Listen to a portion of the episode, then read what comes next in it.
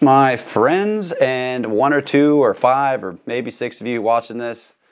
It's me. Uh, I just did a Facebook Live uh, with this same story, and it's on my Facebook right now. But for some reason or another, it's like super hiccups. Like, I'm not sure what really happened, but I'm doing another one just for uh, the sake of YouTube and keeping my story going. Uh, if you guys watched my video the other day, it was kind of a general overview of 20 years and 20 minutes, is what I like to call it. And uh, this one, I'm kind of going with the lines of uh, how I went from a professional BMX rider who was good at talking shit to professionally talking shit who is just pretty good at riding bikes still. Like I ride a little bit now, but I don't do it like I used to. I don't compete like I used to or anything like that. So basically, what that is is me summing up how I became an MC and how it is I've come to kind of the point in my life. The backstory is I've been riding bikes for probably six or seven years, or been competing and riding professionally for like six or seven years. And I went from there, you know, I was doing okay in contests and I was, you know, making a decent name for myself and, and I was doing shows to kind of supplement my income. But, uh, it was to the point where it was never really anything stable. Like I desperately wanted to be part of that that elite group of riders, you know, the Dave Mirras, the Ryan Nyquists, all the big names out there, and, you know, doing the contest, X Games, and the Dew Tour, and the Gravity Games back then. I don't even remember some of the other names. I mean, this is like mid 2000s for the most part. It was awesome being part of that. Like, I was part of this elite club, you know, like it was rock star life. Like, the contests were insane, you know, after parties, catering, you know, massages, they took care of us really, really well. And it was literally a lifestyle I didn't want to end ever. You know, it was great. Um, but as with most pro riders back then, they also did a little bit of supplemental work, which was in our industry. What we did in BMX is we did shows, we did events, and you know, state fairs, carnivals, schools, um, wherever we could get booked, we would go in and do events.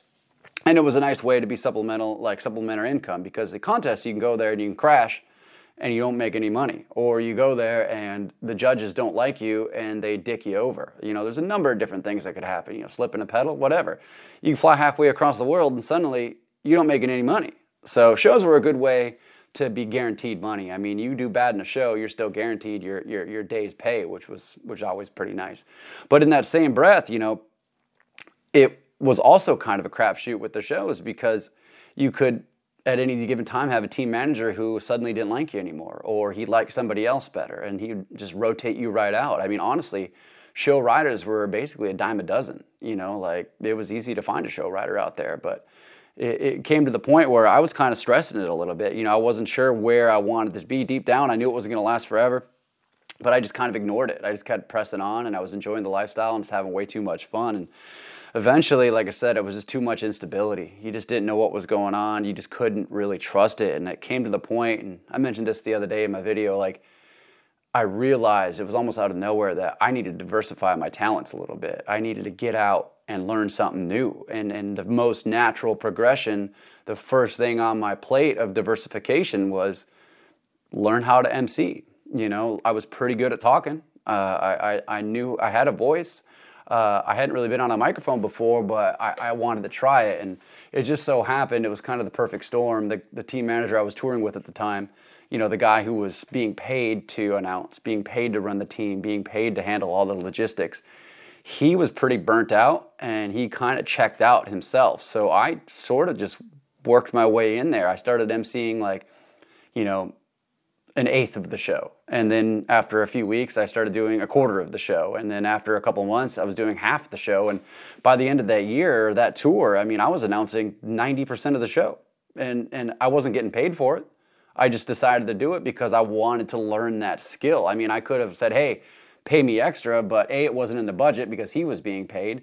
And B, I wasn't any good at it. So I kind of took that as an opportunity to, to, get some on the job training and learn what it is I did. And turns out I really liked it and I really enjoyed it. Um, the next tour we did, uh, I still announced, I was still on the microphone, and I, like I said, I liked it so much. And then I started taking on other jobs. I was going in and I was doing the public relations. I was meeting the clients. I was booking the shows. I, I started taking on job after job after job. And before I knew it, I was I was a full blown team manager who wasn't getting paid to team manage. And I wasn't really complaining about that because, again, I was learning on the job and I was by no means the best at it. I was just getting the hang of it. So that was kind of the plan. I slowly took over. I slowly started running things and I got my on the job training. Uh, eventually, though, I got really good at what I was doing and I eventually was lured away to uh, another company uh, that needed a team manager. They seen what I was doing, they seen what I was capable of, and they said, "Hey, do you want to come do these shows for us?" And I said, "Cool." Uh, yeah, I'm on board. It turns out it was a direct competitor with the show company I had learned all my stuff for. So to be honest, it burned a lot of bridges. It definitely caused a lot of conflict, a lot of issues. There was a lot of stuff being made up, a lot of rumors floating around. Um, people say we took their business and so on and so forth, but it really came down to, well, you know what? That's a whole other story for another uh, post. So we'll, we'll, wait on that and I'll talk about it a little bit later. Um, eventually, you know, though, I just working for such company, like once I got hired by the other company, I ran that for four or five years. And again, all the training, all the experience, but now I was at least getting paid to be a team manager as well as the rider pay on top of that. So now my income was increasing a little bit, which allowed me to move on down from there and do other things, you know, where I'll talk about again in other posts, like my real estate or different businesses I've been involved with. It upped my income and upped my opportunities. So it was a snowball effect. A lot of people think, hey, you got to you know things are to happen real quick but it's a really really slow drawn out process for these things to develop and that's one of the biggest things i've learned. But ultimately after that it led me to different gigs. Uh, i did uh, shows at high schools with the army national guard which i'm sure you've heard of the national guard. They're kind of well known.